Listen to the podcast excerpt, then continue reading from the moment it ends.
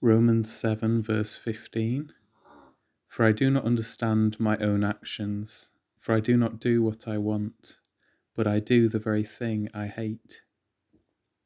Surely we can all relate to Paul here. We all do things we can't rationalize. Sometimes we do things we simply cannot comprehend or explain. As Jeremiah put it, the heart is deceitful above all things and desperately wicked. Who can understand it? Sadly, we all do things we know we shouldn't and cannot justify. Even the great Apostle Paul admitted the same. Especially if we're born again of the Holy Spirit, He puts new desires in our hearts to do what is right.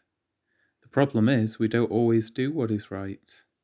There's a battle going on between our sinful flesh and our saved spirits.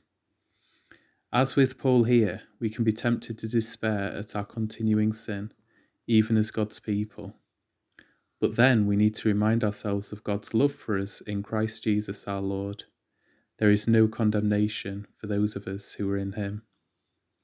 God Almighty, may we win the battle within by the power of your Holy Spirit. Thank you that you've already won the victory in Christ, in whose name we pray. Amen.